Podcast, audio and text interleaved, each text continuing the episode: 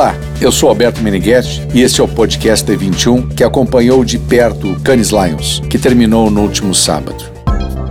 Por todos os aspectos e considerando que as agências e o mundo inteiro estão apontando mudanças profundas, o Festival Cannes Lions 2016 foi caracterizado por um extremo racionalismo e, por assim dizer, um constrangido meia-culpa da indústria da publicidade. Foram várias palestras, workshops e premiações exaltando a publicidade como alavancadora de boas práticas sustentáveis, sociais e de preservação do meio ambiente. Tudo muito justo, muito legal, mas muito chato. Outra afirmação desse festival foi o inexorável uso da tecnologia dos dados para criar resultados para os nossos clientes. Muito se falou em mídia programática, métricas e uma busca incessante por resultados mensuráveis. E quanto à parte das premiações, depois do Brasil ter brilhado com 91 leões no total, veio a ducha de água fria, aquele papelão duplo da brasileira UMAP BBDO. Por sinal, ganhou a agência do ano do festival, mas ela conseguiu também duas furadas memoráveis. Uma, ela criou uma campanha para a aspirina da Bayer, que agora todo mundo conhece, que o pessoal considerou no festival muito machista e tocou num assunto tabu ah, no Brasil e no resto do mundo agora, né? Que é apostar nas redes sociais sem sem permissão. E a segunda furada dela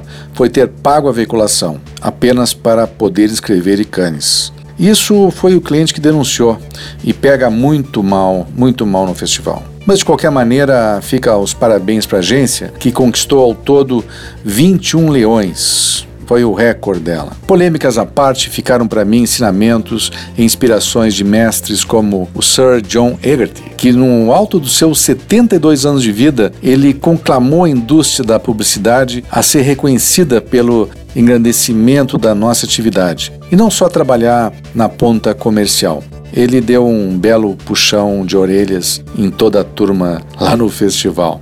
Também foi interessante essa mistura da cultura pop, propaganda e tecnologia. Trazer o Will Smith, o Iggy Pop e o David Copperfield, junto com os caras, o presidente da Spotify, o Martin Sorrell e outros, foi um lance muito criativo da organização do festival. Enfim, Cannes fechou um ciclo, me parece, nos seus 62 anos sempre mudando, sempre evoluindo. Novas categorias, novas cabeças aparecendo, criativos surgindo. É o maior evento de criatividade do mundo. E valeu cada minuto ficar ligado e atento às novidades. E ano que vem a I21 está novamente trazendo tudo o que acontece de bom para vocês.